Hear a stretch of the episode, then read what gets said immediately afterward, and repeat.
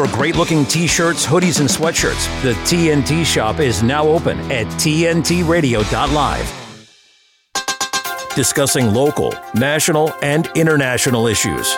Weekends with Jason Olbourne on today's News Talk, TNT. Welcome back to the second hour of Weekends with Jason Olbourne here on TNT. Delighted to have your company, and I hope you enjoyed the interview in the last hour with Alan Dana from Aussie Freedom Flyers and trying to work out where we go next in terms of the mystery of MH370 almost 10 years on, and we're none the wiser. Well, in this hour, we're going to take a little bit of a not a U turn, but we're going to stay in the same state with um, my next guest, Barclay McGain, who is also hailing from Queensland, but this time we're going to go in a different direction, talk about economics, as Barclay is working for the Australian Taxpayers Alliance. He's also Secretary of University of Queensland's Monarch League and an Australian economic policy researcher, which is uh, maybe a little bit boring compared to Alan, but it's not going to be because we're going to get into the real details of what's actually going on. Would you believe it? Here in Australia, like the rest of the world, we have a cost of living crisis. When Barclay comes on the screen, you're going to go, who is this young man and how come he knows so much? But part of the reason for the discussion today is we're going to talk about one of these rumours that comes up virtually every time we have a federal election in Australia, and that is lowering the voting age. And in Australia, it's suggested to drop it to 16. Who does that benefit? Why would it even be suggested? And are the youth of Australia, young adults, interested enough in the political system or are they apathetic? Because, of course, here in Australia last year, we had the voice referendum that was a massive failure. But at the time, it was speculated by the media that the young people of Australia were the ones that were going to drive this reform home. They just didn't seem to be there at the time. Let's bring Barclay in now. Barclay McGain, welcome to Weekends. G'day, Jason. G'day, listeners. Thanks for having me on. Good to have you, Barclay. It's been a, a, little while since we've been able to have a chat, and so much going on. Uh, and typically, when we spoke in the past, we uh, we would always kick off with a little bit of cricket talk. I'm going to save that for the last segment um, okay. Uh, because I want to get into the real business right now. Last mm. week, and you're back at work now at the Australian Taxpayers Alliance, and I hope you had a good holiday. Right. But you see Anthony Albanese uh, coming out now with a tax cut. Now, I know from you and your boss, John, that uh, whenever there's a tax cut, that is the way that it should be played. Did Albanese get it right for a Labor man, or how do you play, or how do you see what happened? Yeah, it, it's a great question. Obviously, these are the, the stage three tax cuts that were legislated by the Morrison government. And I feel like Albanese is in a bit of a bind. Um, the number one way in which we begin to curb this uh, cost of living crisis is not by more handouts. We already tried that uh, with COVID, um, but it's simply about boosting productivity. And the number one thing you can ask anyone on the left side of uh, politics about how we can boost productivity, uh, they will not give you an answer. And that's because they have not done anything in, relate, in relation to economics. And we know that the way in which you boost productivity is have more money in people's pockets and the way in which you do that is not by huge government stimulus checks or handouts, um, but it's by lowering taxes. And and that's why you know us at the ATA have been huge pioneers of supporting um, the stage three tax cuts. Um, obviously they've been demonized by a lot on the left because it's seen as aiming at the top end of town. Um, but what we see, Jason, is these are people who are business owners. These are people who um, own rental properties um, and things like that, and, and they are able to provide for um, other people as well. Um, it's not a cliche to say it's uh, trickle down economics. Um, it's simply a case that they're providing more jobs uh, for more people being able to work. And, uh, and I, I, really do think that, uh, you know, it's one of the best solutions or the best solution that we can offer at, at this time. Um, and, and I know, you know, obviously there's the politics of it of Albanese not wanting to support uh, something that the Morrison government, uh, you know, the person who he beat at the election, um, his legacy. Um, but there simply is no other way. They don't have any other alternative um, as opposed to more stimulus checks. I mean, in my home state of Queensland, um, they think that the way in which we solve the cost of living crisis um, is giving everyone on the Gold Coast uh, $50 to go and attend a theme park uh, for a weekend. Um, yeah. And, you know, it's, it's actually quite funny. What we've seen is uh, Movie World have just jacked up their prices. Um, and so have a lot of other uh, tourism operators. I think there's a jet ski operator just near where I live, um, or where, where, where, my parents, or where I grew up on the Gold Coast. Um, and they've also jacked up their prices as well. So, you know, it, it has the unintended consequence. They think that they're giving some relief. They always frame it as relief. Um, but what it really means is that you know a, a business is going to act in their own interest, and they're just going to jack up the prices, and that raises the price for all of us, and, and that's no good. So look, if there was ever something to give the um, Albanese government a pat, pat over the back over, it's uh, it's it's that they've you know followed through with these stage three tax cuts. Yeah.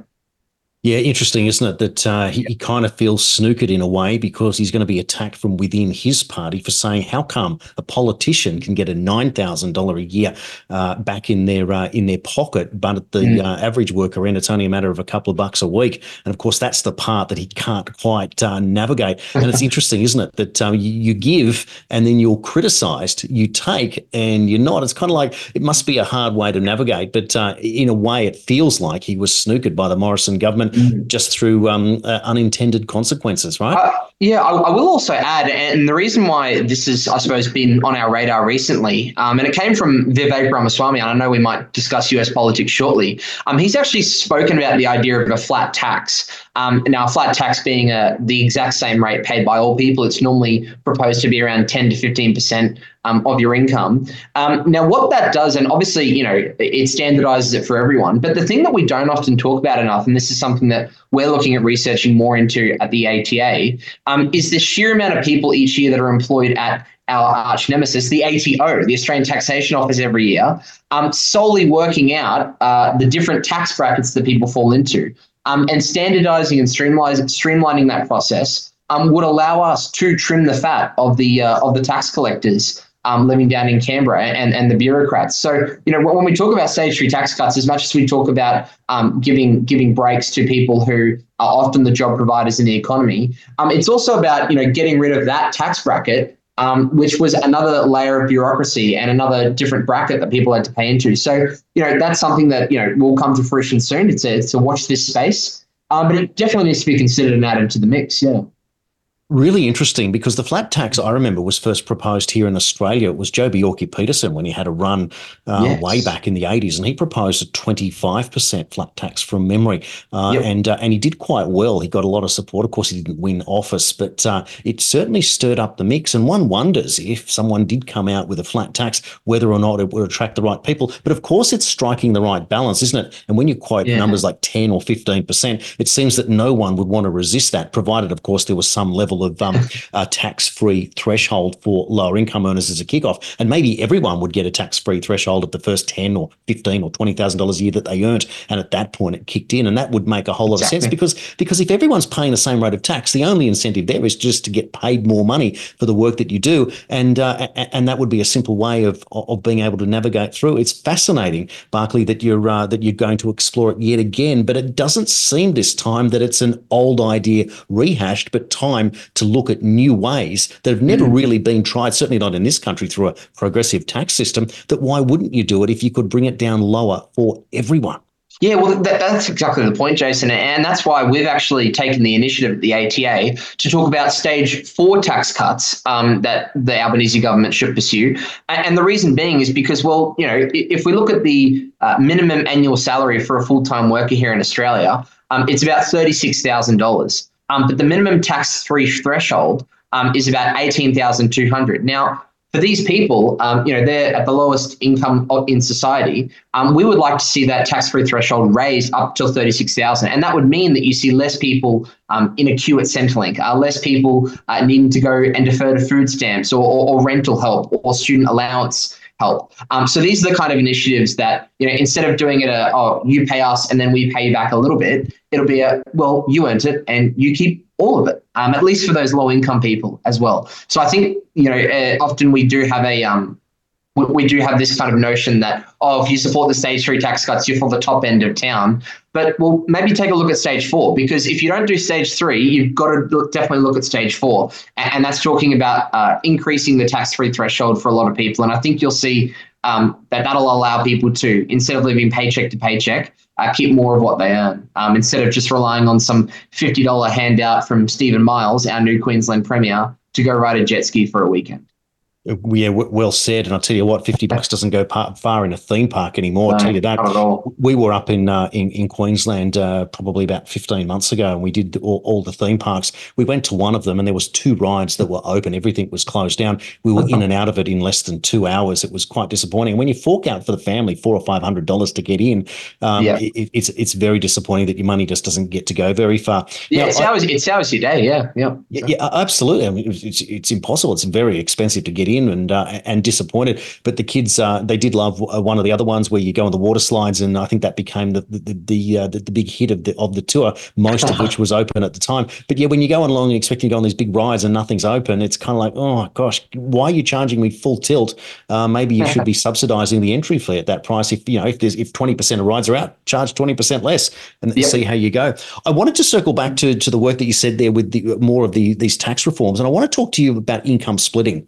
Um, mm-hmm. John Howard brought it up many years ago. He was kind of laughed out of it uh, by Paul Keating and Peter Costello didn't want to have a part of it. But technically, family tax benefit B here in Australia, families are, are entitled uh, through Centrelink, um, uh, family tax benefit A and family tax benefit B, depending on income levels, etc. But tax benefit B has generally been about the idea of putting money back to give the illusion of an income split. The idea again on a progressive tax system, if you have a husband and wife, for example, and, and one party's earning $150,000 a year and paying a lot of tax at a high marginal rate, and the other person is staying at home and maybe earning, say, ten or $20,000 in a part-time job and paying mm. no tax, the idea is that you combine the incomes and divide it by two, and therefore you bring the, the income down. What I've always had a problem with was why you would have so many jobs created at Centrelink to do the calculations, to get the, um, the, the when you have to write in and, and estimate your income for the year. And at the other end, you've got to pay back if you overestimate or make a mistake. Why not just split the incomes in the beginning and just leave people alone and simplify and shrink government, Barclay? Yep. Exactly, and, and, I think one of the big cheerleaders for that in the in the current parliament is uh, Senator Matthew Canavan. And obviously, there's there's two angles here. There's the economic angle, and there's also the social angle. Um, so, you know, starting off in the economic angle, it, it seems a no-brainer um, that for a lot of you know households, uh, both the husband and wife are forced into um, having to work simply to make ends meet, and they're both having to pay um, into a, a, a, tax bracket. Whereas if you know you were to have the husband, you know, earning a higher income and able to split it between the two partners, uh, the husband and the wife, then you know all of a sudden he's more money, more money in his back pocket, and he's able to afford you know school fees um, and and and paying for a, a good decent living. Um, so I think I think yeah, it, it's a great idea. Obviously, on, on the social side, um, you can point to uh, incentives for families to stick together um, in, in the in the childbearing process and to raise the kid through school. Um, another thing that, that we've also been looking at is the sheer amount of subsidies that we give out for childcare um, here in Australia, and and the two are inextricably linked in my view, Jason, um, because the denial of the current government to look at uh, income splitting uh, for parents, um, whilst they're also funneling all this money into childcare subsidies, um, it, it, does reek um, of a lot of government corruption. And we know that a lot of politicians, um, even Peter Dutton himself, have interests in a lot of these childcare centres. Um, and I think that you know, one thing that we, we've just seen a report come out recently um, regarding what childcare centres are doing. It's very similar to those tourism operators on the Gold Coast they're price gouging. And you know, I've driven around the suburbs of Brisbane, um, even on the Gold Coast, and on every corner now you're seeing a what, what looks to be a huge white mansion um, being built in every corner, and it's a new childcare. Um, it's because these places are price gouging. Um, they know that they can pri- uh, they can charge you a premium price because of the amount of childcare subsidies that we're giving out to incentivize uh, both parents uh, to get to work. So, look, I think um, the government has to realize that again, you know, if they're wanting to unleash things like productivity and they want um, the you know kids to be educated in the best way possible and nurtured um, by the mother and the father, then they should look at something like income tax splitting. It's um it's yeah something that you know was brought up by uh, John Howard, and it just seems that it would be a no brainer and something that would allow people to uh, flourish a bit more um, in this cost of living crisis. Yeah. There's so many benefits to the idea of, of being able to split to maximize the, the money back at home. And you would think Definitely. that you, should be able to do anything to lower the burden on the taxpayer. And if even if that means scrapping government jobs, that would be the, the first instance. I, I wanted I want to talk a bit more about this price gouging before we go to the break. Uh, an example I'll, I'll, give you is that way back in 1999, I put a deposit uh, with my partner at the time uh, on our first home uh, and um, we missed out on the first home buyers grant. We were we were the last, I suppose, of those people. But interestingly, I'll never forget it. We paid two hundred and forty nine thousand nine hundred and ninety dollars for our first house and land package in northwestern Sydney. That home today is worth one point two million dollars. Wow, it's possibly. Um, but here was the point that when that seven thousand um, first home buyers grant came out, almost overnight because I followed it like it was it was a hobby then, and of mm-hmm. course we all wanted to see how we could buy our second one. But almost overnight, all homes went up seven thousand dollars. Exactly yep. what you said there. So people could argue that you know that's inflationary that you're just injecting seven thousand dollars into the um, into the building business, but no, that's not really the case. But really, what they did was they changed the percentages. So it, it kind of it gave you say seven thousand out of two hundred and fifty thousand, which is roughly two and a half percent of the value of the home. Whereas before, if you had no savings, you had zero percent against two fifty. Now you had two and a half percent against two hundred and fifty seven. But it was that obvious, Barclay, and and, and that is a perfect example of what's going on. Is there is this just a, a phenomenon that is part of capitalism that there, we have this component of greed, or is this uh, price gouging something that can perhaps be better managed or people be made aware and therefore prevent businesses and, and, and, and corporations from um, from playing down this this pathway? For sure, yeah, I, I do think that um, obviously there's a there's an element to the regulatory side as well. But I, I think that fundamentally we've got to realize that people will act um, more often than not in their own selfish interest. And instead of you know demonizing that and trying to regulate that, we should actually use it to our advantage. And that's what um, a capitalist framework aims to do. Um, I remember during the time of COVID, um, the, it was the Triple C that wanted to intervene um, and limit the amount of uh, RAT tests people could buy and, and, and the, the prices of all, all the RAT tests that were being bought as well. Um, but it was the government themselves who were mandating that you had to have a RAT test um, in order to go to work. And that was the reason why the prices were so high because there was all these shortages and the government wasn't able to uh, to get enough. And I think on the housing side of things, and it came too late in the last federal election, it didn't really change things too much. Um, but to their credit, the Morrison government allowed uh, people to dip into their superannuation fund to look at buying a house. And the reason why I would differentiate a policy like that as opposed to something like the first homeowners grant, which is a um, a public injection into the hands of, of young people, is because it's not malinvestment. Um, this is money that will be spent at some stage in the economy, and it's actually the rightful. They are the rightful owners of this money, and you know, obviously, you can take the the home ownership lens, but as far as I'm concerned, you know, if you know, a lot of the listeners here today might be concerned about things like woke corporations, woke capitalism. I mean, I hate to bring it up, but with the last two weeks, all we've spoken about is Woolworths and their decision whether or not to have Australia Day merchandise. It's because of these superannuation funds um, that hold a lot of our earnings um, before retirement. Um, and they, they get all the positions on these on these boards and at these AGMs for all these major uh, blue chip companies, and that's why we see them trending in a direction where you think no one supports this left wing line of logic, um, but they seem to be trending in that direction. So, uh, you know, I thought that was a great policy for Morrison, not just from the the housing economics perspective, but also um, you know reining in a lot of those woke corporate corporations. So yeah, it's an interesting challenge. Uh, housing policy will always be an issue so long as we have high immigration um, here in Australia, and we have a lot of you know excess regulation on a council level in regards to height limits and in regards to zoning. I mean, you know, just this holidays, Jason, I was actually visiting a friend of mine um, in Cabarita, which is a lovely um, suburb in the in northern New South Wales, and you know they weren't you know too politically switched on. But I was you know probing. I said, you know, oh, how hard is it to get a property around here? And they said, oh, it's impossible. It's about 1.3 million dollars to get into the market.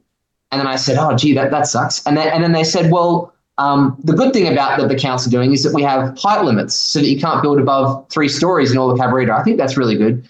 And people need to realize, and it's about us conveying this message that you can't have one or the other. Um, either you want to have pristine views so you can see the ocean from you know five kilometers back, um, or you, you're allowing uh, high rises to be built um, and have high density areas um, for low socioeconomic people. Um, and then you would push those $1.3 million house prices down to $800,000 in an entry level. So, yeah, you, you can't, uh, you know, have both worlds. You kind of have to pick one scenario or the other, or, or have a nice hybrid. And I think until people realize that, and, and that's a that's a fault on the right of politics for not sending and conveying that narrative to people. Um, we just continue conveying this narrative that oh, it's it's a problem of the government giving you more checks and, and, and more stimulus checks in order to to buy your first home, which is uh it, it's a great lie, Jason. Oh, absolutely. And there it is. You have uh, champagne tastes on a beer budget, or in fact, many cases, it's a water budget. Uh, we're going to talk a bit more about the cost of living crisis after the break here on Weekends with Jason Olbourne. You're watching and listening to TNT. TNT's Timothy Shea. The race is essentially now Vivek Ramaswamy and Nikki Haley. Ron DeSantis that will be pulling his hat from the ring next. And the issue, as always, is why is the Nikki taking so much of the left's money? Well, maybe this will give you a little insight. She credits Hillary Clinton with inspiring her to enter politics, having attended a women's leadership summit at which Hillary spoke. And Nikki said, and I quote, I then had to decide whether I was a Republican or Democrat. See, Nikki has no core beliefs other than doing whatever her globalist masters, paymasters, want her to say. The Reckoning with Timothy Shea on today's News Talk, TNT. The Light is Britain's far right conspiracy theory paper spreading hate and vicious lies. No, that's what the BBC say. The Light is the only national newspaper bringing you the real news and informed opinion on what's really going on today. You can subscribe, order copies, submit articles, and read back issues on our website, thelightpaper.co.uk, and see for yourself why the establishment are so worried about the uncensored truth getting out to people every month. The Light Paper. Not for right, just right so far. Thelightpaper.co.uk. If you're talking about it, we're talking about it. Today's News Talk Radio, TNT. Welcome back to Weekends. My guest this hour, Barclay McGain, who works for the Australian Taxpayers Alliance and is quite switched on, as you can tell, by what's going on in the political spectrum as well as the economic. Barclay, I want to talk to you a bit more about the cost of living crisis. And there is a feeling in Australia we've always had a political apathetic problem. And I'm wondering, from your perspective, dealing at uh, at the university level and in uh, mm. perhaps young liberals and various organisations, and just a general feeling, do you think that the uh, that the young kids today, young adults, and, and this push, mm. of course, always to try and lower the voting age. Is that relevant, or do we have a more interested youth today, or do we have the same political apathy that we've always had in this country? Yeah, I, I, think it does boil down to civic engagement, and I think fundamentally, um, kids nowadays are told to live much more of a, uh, a selfish lifestyle. And when I say selfish, I don't necessarily mean in the negative sense. Um, a lot of you know um, students nowadays are very driven to try and try their best to get the, the best job and and you know do umptillion degrees at university and, and try really hard. Um, but at the same time, um, the, the, focus on civic engagement is quite low. And you know, I'm someone who was involved um, growing up, you know, with my local Lions Club, the Robina Lions Club, and you know, I, I, felt like the youngest person in the room by about 50 years, and, and that was pretty accurate. And um, I, th- I think it's a shame, but I think that does translate onto onto voting. Um, now, one of the big reforms that we've spoken about the ATA is that voting ought to be optional, and that it wouldn't reduce the amount of civic involvement that people have. It would just mean that people are actually more informed because then a politician actually has to work for their their vote. And you know, a lot of people talk talk to me about, oh, you know, we need a we need another Trump in Australia. We need another, you know, Vivek Ramaswamy or whoever the latest flavor is of the centre right of politics.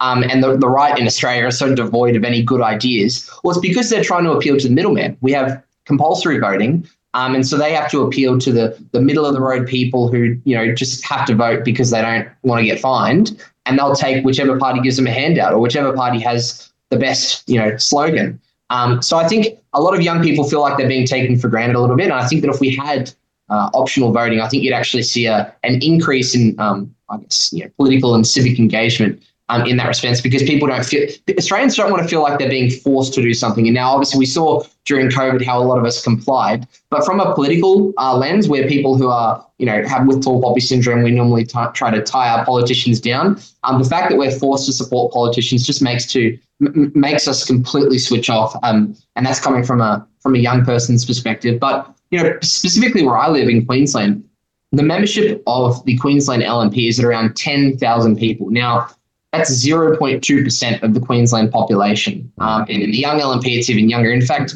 there's an interesting stat that came out, Jason. Um, of those 10,000 people um, in the young uh, in the in the Queensland LNP, um, the amount of uh, um, the amount of those that are, are, are under 50 is about 1,000. So you've got 9,000 of those 1,000 members that are over 50. So there is a huge gap um, in civic engagement how we solve it, I think that it's a case of uh, harsh times will create stronger men, uh, stronger men being involved in their local communities. And it looks like, you know, with this cost of living crisis, uh, with interest rates going up, uh, inflation, uh, the amount of people who, you know, can't get a roof over their head, um, it may be the case that the cost of living crisis encourages them to get more involved in politics. Uh, so that we can trim the fat. And uh, that's, you know, a hope of mine if there was any, you know, silver lining coming out of uh, the high prices that we see at the supermarket now, Jason.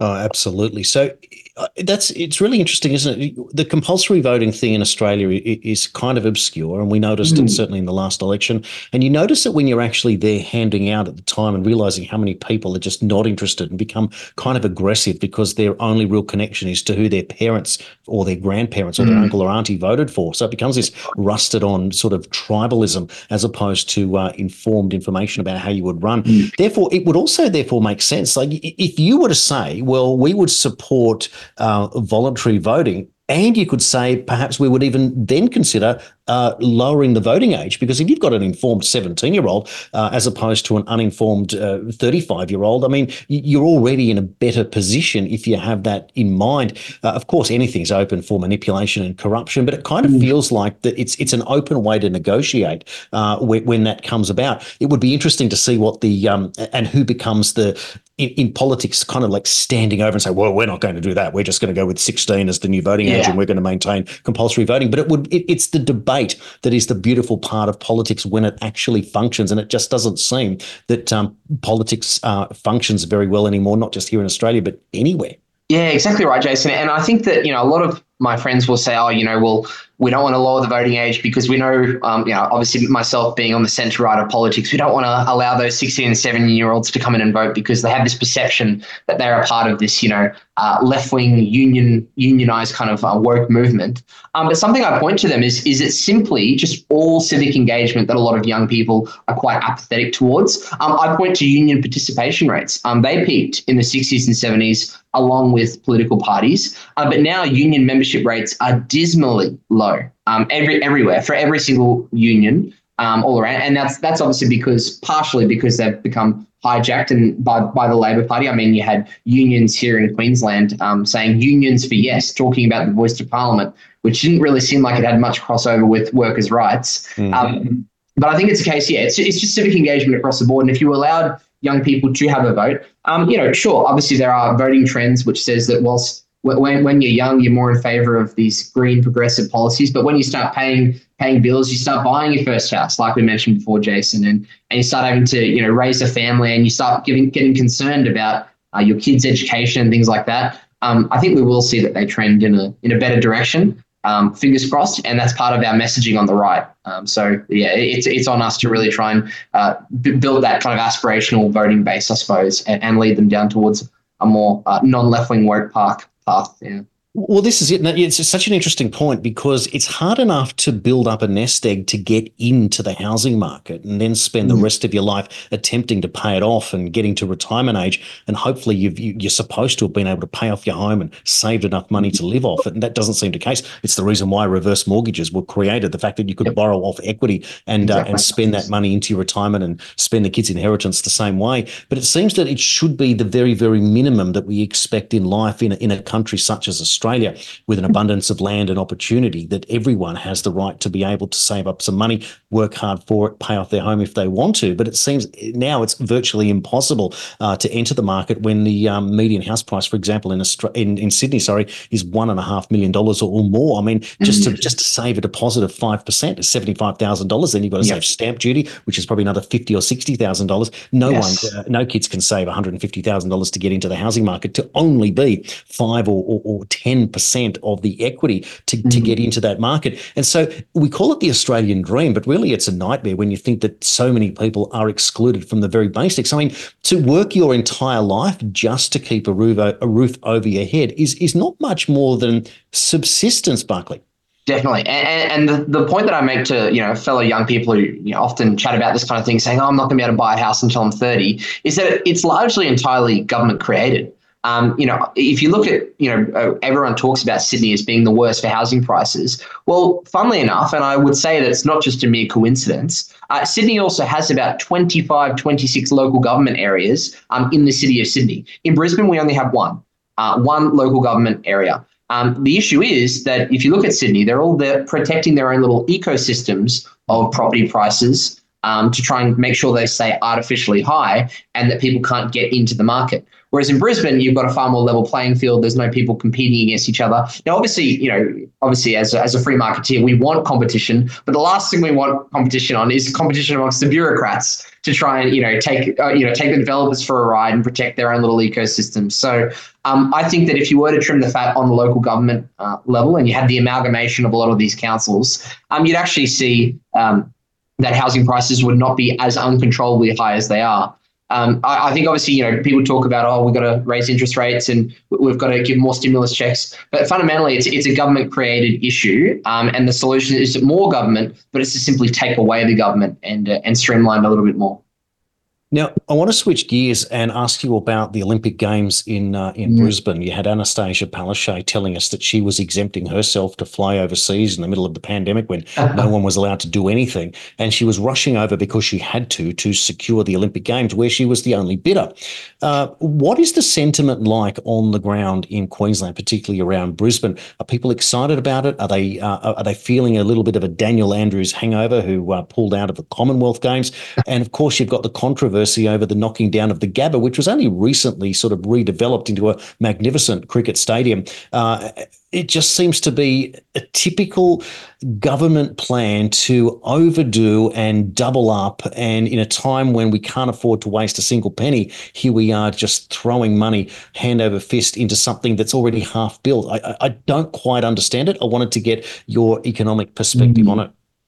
Yeah, Jason, it's not really often that I find myself on the same side as the NIMBYs. Um, but as far as I'm concerned, um, the, the Gabba rebuild, it's $2.7 billion that we're talking about, um, solely for a stadium upgrade, which will include about five to 6,000 more seats. Um, you know, I'm not, you know, making up numbers there. You can Google all of this and, and find it in the recent, I think it was an article by the ABC.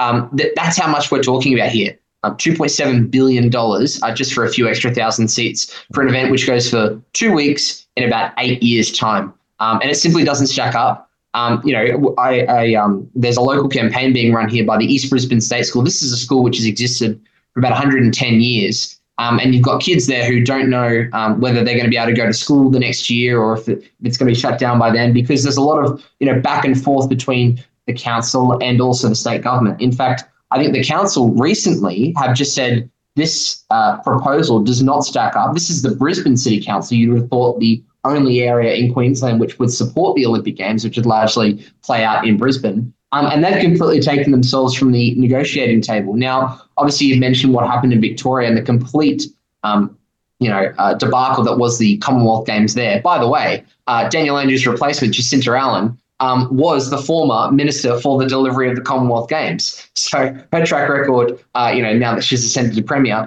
isn't fantastic given that we've just had the cancelling of the Commonwealth Games in Victoria. The reason why, Jason, if you're asking me to look into the crystal ball as to whether you know it goes ahead, I think it will. And the only reason why um, is actually seldom talked about. So Victoria is obviously a state in unimaginable debt, and it's truly the case that if they were to go ahead with this Commonwealth Games um, and some of the ludicrous government contracts that they tried to, uh, and I think a lot of it's playing out in the courts now, government contracts that they agreed to, but are now backtracking on, um, is because of their, their bottom line, their budget. And Queensland is the only state with a budget uh, which recorded a surplus in the last uh, financial year. And uh, the elephant in the room is the only reason we're able to was because of the coal royalties. Um, and, and the fact that we have such uh, rich coal mining resources here in Queensland. And that's something that the Queensland government, again, want to change. Uh, they want to raise the coal royalties um, through the roof, which is going to push, investment uh, to other states and you know uh, even to I- international uh, deposits of coal. So uh, it's something that you know the Queensland government, who are drunk on this left wing ideology of trying to phase out all coal, are trying to phase out the only thing which is one allowing them to afford this Olympics bid and to continue to afford absurd costs like the 2.7 billion dollars um, that they're injecting into the Gabba. So yeah, it's a complex issue. Um, they're too, they're in too deep now to pull out. Uh, if only we could go back in time and, and, and realize, hmm, maybe this isn't a good opinion. But the issue here, Jason, is that every politician sees this as an opportunity to grandstand.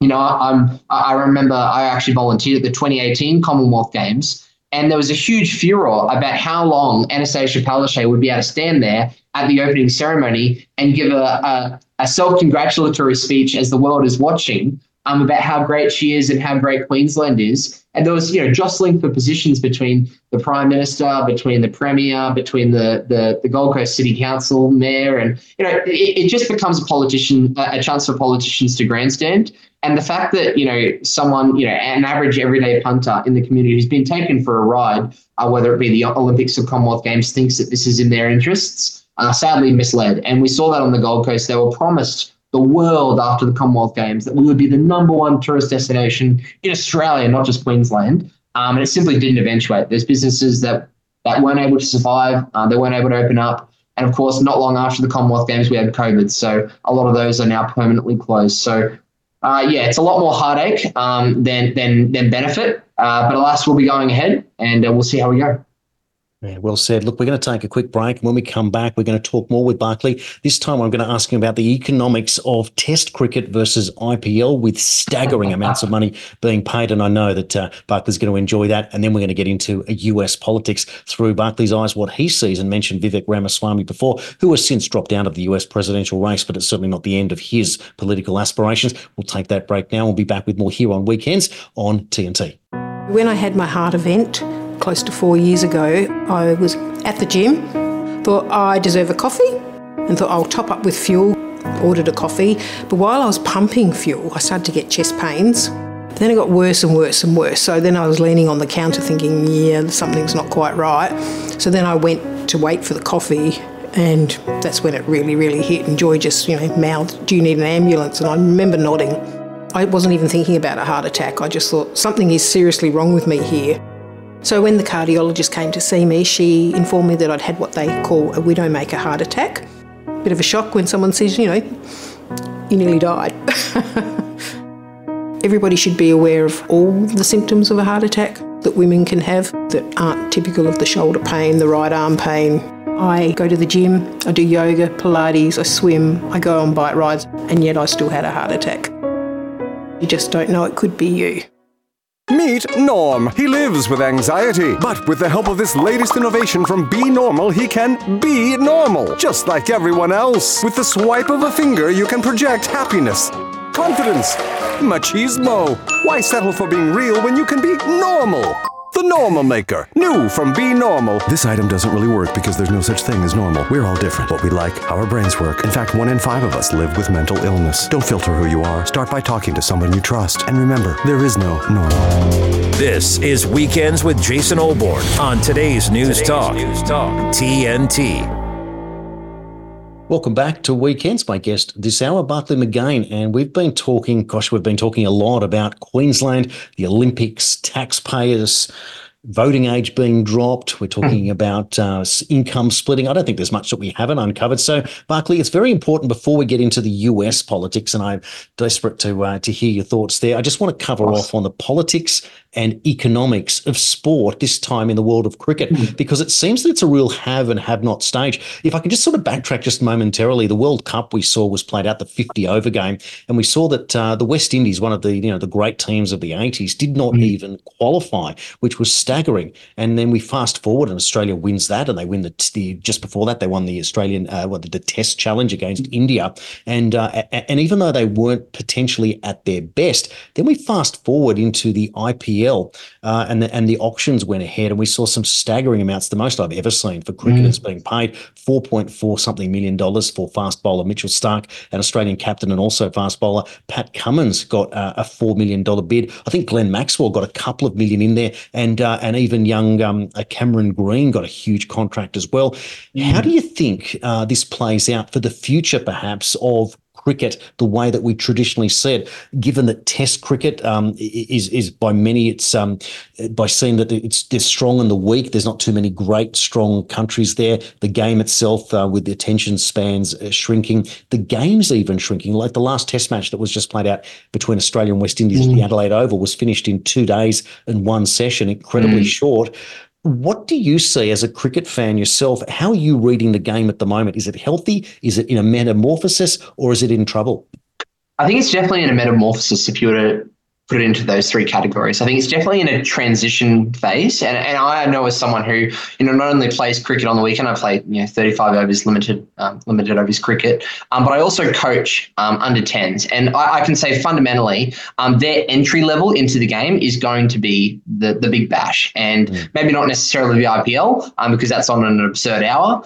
Um, but the, the big bash is really where, you know, people are coming in, tuning in, watching games. And, you know, as a traditionalist, you know, I'm, and someone who's loved cricket for a long, a long time, obviously there's parts of that which I can lament. And there's also parts of that which I can say, well, you know, alternatively, these people would have been playing Auskick. They would have been playing junior rugby league. They would have been going down different routes, and that wouldn't have been good for the game of cricket um, to survive and flourish. So I think it's a case of look, I definitely want to see the the sanctity of, of Test cricket remain, and I think it's it's shocking what South African cricket has done recently. I mean, they've just announced their squad for the new tour of New Zealand. Um, and it's essentially a B team, mm-hmm. uh, their second team in South Africa, because they all want to play in the local South African T20 league. Um, but I would never like to see that eventuate. I think it's important that they look at having windows. So obviously the window for the Australian Test summer is late November through to perhaps early January or mid January, where we are about now and then you allow for, for tournaments like the, like the Big Bash and things like that. Now, obviously, we've seen the Big Bash run concurrently um, with the Australian Test summer.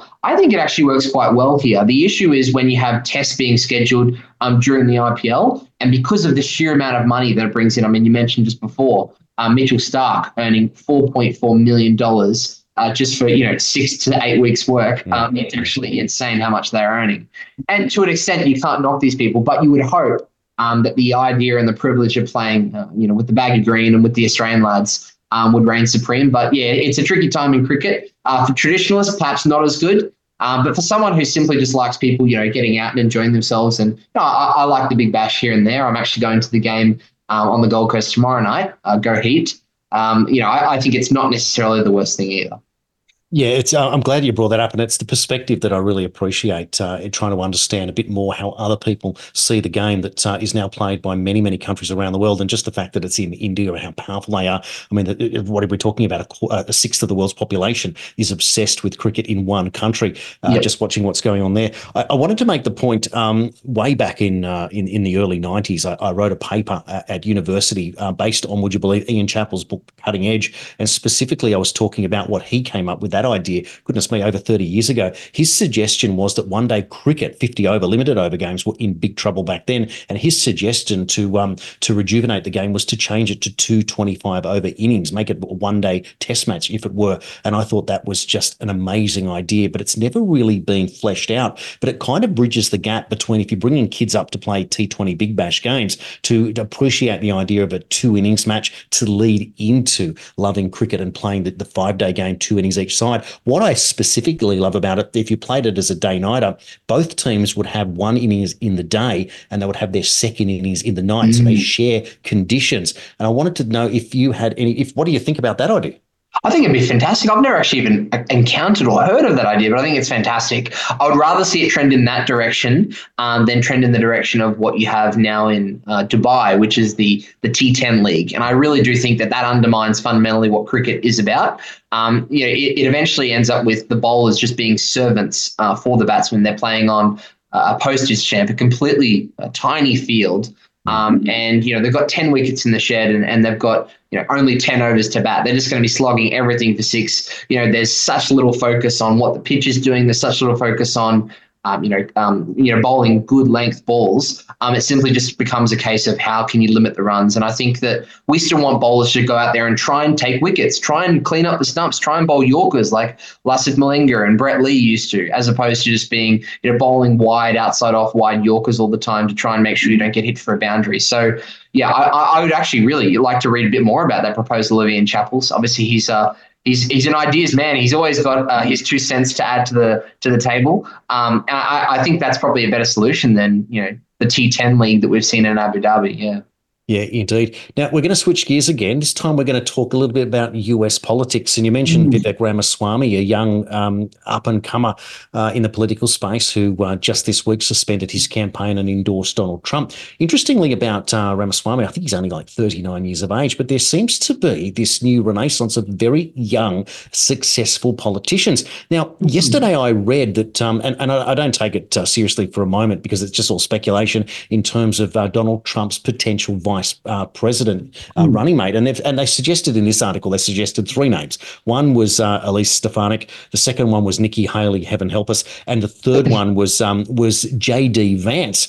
And I thought, mm. where did that name come from? And again, I looked him up. He's 39 years of age. Now, we've just seen the El Salvador president's like 35. Um, Jacinda Ardern was 38 when she got elected and became the, um, uh, the Prime Minister of New Zealand. So this is a very, very new thing juxtaposed against the US president. You've got Joe Biden in his early 80s. You will have Trump, mm. who'll be virtually uh, 80 by the time, uh, well, will be 79 if he, if he wins office when he takes office and is inaugurated, uh, although he looks like he's at least 15 years younger than Biden. Uh, so, so you've got you've got 80 year olds and, and all of these globalist Davos attendees. They're all in their late 70s and early 80s now. When you think of Al Gore is 75 and, and John Kerry, I think he's, he's virtually 80 and Klaus Schwab, etc. And then you almost skip an entire generation and you're bringing in new blood in, in their 30s. How did you read the Ramaswamy campaign? Is he someone in for the long haul, do you think?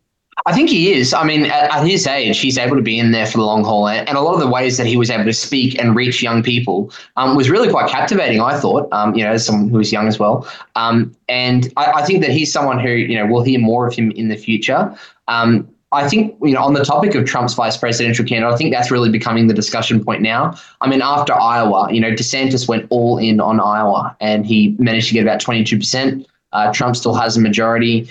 And I think you know DeSantis will likely come third in uh, New Hampshire, and that may well be the end of his campaign. And we know that Trump has uh, has you know not seen eye to eye with DeSantis for quite some time now, and and certainly not with Nikki Haley either, or, or Chris Christie or some of the others have dropped out. So obviously Vivek Ramaswamy comes into the question now. Uh, you know, there was a talk show that I was actually listening to last night. Supposedly, uh, Trump is calling people, asking their opinion, but saying that he has already made his mind up and asking them to change his mind. And his mind currently sits with uh, a male, and it's currently not Vivek Ramaswamy. And I do think it could be someone like JD Vance, the Ohio governor, and that is somewhere that Trump would like to see himself do a bit better. Um, I think if if he looks at an option like uh, Ramaswamy, you know, it's a crowd that he's probably um, more likely to tap into already. I mean, if you're voting, for, if you're looking for you know the young people's vote, well, you're certainly not going to vote for Joe Biden, are you? So he feels like he already has that kind of uh, you know, route tapped into. Um, but it, it, talk about the geography. Uh, you know, JD Vance represents Ohio. This is a working class area. Um, you know, it's a lot of you know, uh, white middle class working people. Um, and they're the people that Trump, you know, definitely needs to get on side because they were eaten into by Joe Biden. Uh, Joe Biden, um, you know, unlike Hillary Clinton, um, took the state of Wisconsin, took the state of Michigan, um, I don't think he took Ohio, but you know it certainly was a lot closer than when uh, Trump ran against Secretary Clinton in 2016. So I think he sees the geography um, of that kind of decision playing out. Uh, JD Vance won quite won quite convincingly. I think it was in 2022 when he took the governorship of Ohio. So I think that could be a, a, a good pick for him. Obviously, he's he's going to pick someone who's loyal to him. We know that. Um, so you know, JD Vance is someone who's definitely a Trump loyalist. Um, and I think he's he's probably going to be a good pick. He's very very well spoken, as you said. He's only 39, um, and he could be a potential presidential pick, you know, down the line in 2028 if that is indeed something that Trump would consider doing um, to continue on the the MAGA agenda, so to speak. It's uh, it's it's extraordinary, isn't it? And when you think political history, JFK was only um, uh, what was he, forty three um, or forty five when he died. So he mm-hmm. he was a very young man. Of course, he, he didn't look like a young man, didn't speak like that, but very very young. And of course, this yeah. is um, is happening around the world where you get uh, young politicians. I think Pierre Poilievre in Canada is only in his mid forties as well, yeah. and, and, and is a real another one, a breath of fresh air. in the way that that yeah. man can debate and just simplify is, is yeah. something to behold. We we watch him against uh, Trudeau, who's just you know annoying to a. it, uh, there's very hard to find anything sort of endearing about Trudeau, and his checkered past and some some horrible stuff, uh, and also the lack of qualification and credential in Trudeau. He he, he wasn't really anything except the um uh, the, the son of a former prime minister, uh, yep. and and yeah, that, yeah That's that's mm. frustrating as well. It, it is it is certainly fascinating. How do you think um, uh, we've got a year now? So we've got we've got mm. Indian elections uh, in April. We've got Russian elections in March. We've got uh, mm. Canada, as we just mentioned, UK before January of next year. For mine, it feels like that the uh, the BRICS nations, Russia and India, are, are going to stay the same. But it feels like there's political change in the West wherever wherever we go. We saw what happened in New Zealand uh, late last year, uh, and how quickly Labor was thrown out of office there. do you see or do you feel a sense of political change elsewhere? I do, and and I do feel it here as well. Um, I think that there's been, you know, obviously we had our own uh, mini, well, we had our own referendum, we had our own Brexit moment, really, mm. um, with the, the, the voice referendum, and and we saw that, you know, the, the general public agreed with what was thought to be the unelectable uh, leader of the centre right, being Peter Dutton um, who came out uh, to oppose the voice. Um, but I also do think, you know, in the United States, I mean, look, it, it, they ha- haven't really been dealt a, a, good set of cards either. The left, they have to deal with um, Joe Biden. Um, but in terms of the right, I really do think that there's a resurgence um, coming up. And, you know, personally, as much as I think, you know, Trump's definitely the front runner, I think DeSantis is a, a formidable candidate, personally. Um, and it's it's amazing how uh, someone like Nikki Haley, who served in Trump's cabinet and was not seen as some you know, left wing moderate Republican is now seen as the left wing moderate option. And that's because Trump has taken on this kind of, you know, and he, for better or for worse, has taken on this populist messaging, which is really resonating with people. People are fed up. Um, and you're seeing a lot of, you know, right wing parties, um, parties being elected uh, in Europe. I think Marine Le Pen is still, you know, waiting in the wings um, in France, and her party is still, you know, doing quite well. Um, in the UK, I mean, obviously we've seen that, you know, it looks like the Labour Party might win there, but that's only because uh, the UK Conservatives have not mounted any challenge since Brexit, and in many respects have not even really delivered on the mandate that the people gave them uh, with Brexit, and and they're going to be reminding them about that. Um, so, you know, I think that there is quite a bit of a change um, in, in the water, and, and it is amongst a lot of those those BRICS nations, or the, the, those BRICS nations, as I think you mentioned, will stay the same, but they will be affected by the outcomes of what happens um, in a lot of these Western democracies. And, you know, as you mentioned, uh, New Zealand have just uh, changed uh, party. They're now, now at the National Party. So, um, interesting to see how, how that plays out and for our relations with them as well. Indeed. Now, um, at the Australian Taxpayers Alliance, has there been mm. any sort of discussion over the uh, Argentinian president, Javier Milei? He's fantastic. And one thing that you know, I think I um, spoke about, you know, uh, on, on, social media, um, his speech uh, at the World Economic Forum. And now, don't don't panic. Just when you hear that when he speaks at the World Economic Forum, doesn't mean he's agreeing with them. Uh, was completely just from the book of exactly what we need to unleash uh, prosperity. And I think it's going to be amazing seeing where Argentina is in five years from now. And one thing that you know perhaps people from my generation um, don't appreciate is that Buenos Aires used to be one of the major global cities of the world, um, but now it wouldn't even rank in the top five in South America. Um, and, and that's saying something about how what, what socialism has done and government intervention under Juan Perón and, and, and his acolytes um, in recent years. Um, that's what's led them to, towards that kind of path. And and people are you know now having to fork out an insane amount of money just to buy bread and milk um, at the supermarket. So they've gone to Javier Milei. Um, obviously, he's a bit of a, a comical figure as opposed to just a, um, a free market fundamentalist. Um, but it's going to be entertaining to see how he goes. And you know, I personally liked it when he brought uh, a chainsaw to a campaign rally and says, it starts it and says, This is what I'm going to do to government regulation and red tape. So I thought that was amazing. It was something from a, a libertarian wet dream, so to speak. And, uh, you know, I thought that was fantastic. I, have never uh, felt uh, such a direct uh, breath of fresh air that I saw with Milei. I remember when he had that victory standing in there, that leather jacket with the big lamb chop sideburns, and, and, and a little boy waved to him and he called for him, and they pushed him across and he came up, and the little boy looked at him directly in the eye. Milei looked at him back of the eye, and they embraced, and it was a hug. And the little boy had tears in the eyes, like it was a new hope. Pretty wow. much what people thought when Obama was elected under that whole hope banner, but this just felt so real. And yep. and Milei himself. Uh, uh, also had just you could just see a little glistening in the eyeball there, and it was just pure joy and pure love and pure hope for a country desperate to uh, to renew itself and return itself to its to, to greatness.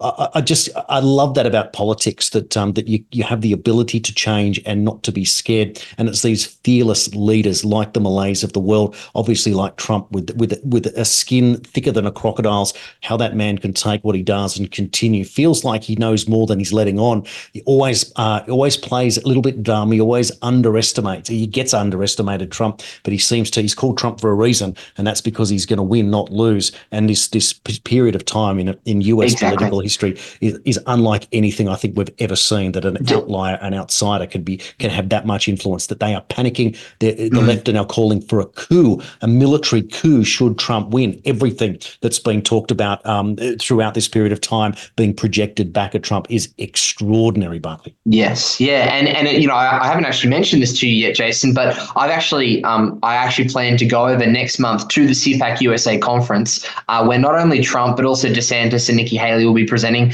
and supposedly Javier Milei may be coming to that event. So look, I'd love to, you know, I know we're nearly running towards the end of our session here today. Um, it's been great chatting with you and, and the listeners as well. Um, but you know, it'd be fantastic to see if we could uh, catch up afterwards, and I can give you a report on what I thought this person spoke on. Maybe this person could have spoken a little bit better. This person was loved by the crowd, and you know, it'd be unreal if someone like Javier Milei uh, was able to speak at that conference. But I think he's got to become more fluent in English first, so we'll see how he goes. Yeah, look, that's yeah. a fair point. But he, he got away. It was a brilliant speech, as you said at Davos. It was just mm. something else. And, and again, it was the it's the fearlessness uh, in that environment, I suppose. Uh, well, let's just hope that he gets home safely uh, and continues on with his work. It's horrible that we even have to think that way. But uh, the World Economic Forum, this unelected body of uh, people have been going on for a long time that seems to mm-hmm. attract mm-hmm. all the globalists, seems yep. to get away with anything in its agenda. I often say, who died and made Klaus Schwab CEO of Earth Incorporated? It seems exactly. that that's the way that it's being played. And there it is. Barclay, we've got to the end of our time. It's been a thrill and a delight to be able to catch up. It's been a long time, and I would love to be able to find out what happens on the other side of CPAC USA, where all the big names are there. So I want to thank course. you again. Uh, don't sweat too much up in uh, sunny Queensland. I hope that we get up, that my family gets up there really soon to enjoy the beautiful summers that are there, and may uh, may the Heat get up uh, to when they play because crossed. they uh, have been the best team all summer in the T20. See, can't stop with talking about cricket at any stage. When you're on, we're, we're going to take a break here. We're going to have news, and when we come back, we're going to have a brand new, fresh guest and interview here on Weekends with Jason Olbourne on TNT Radio.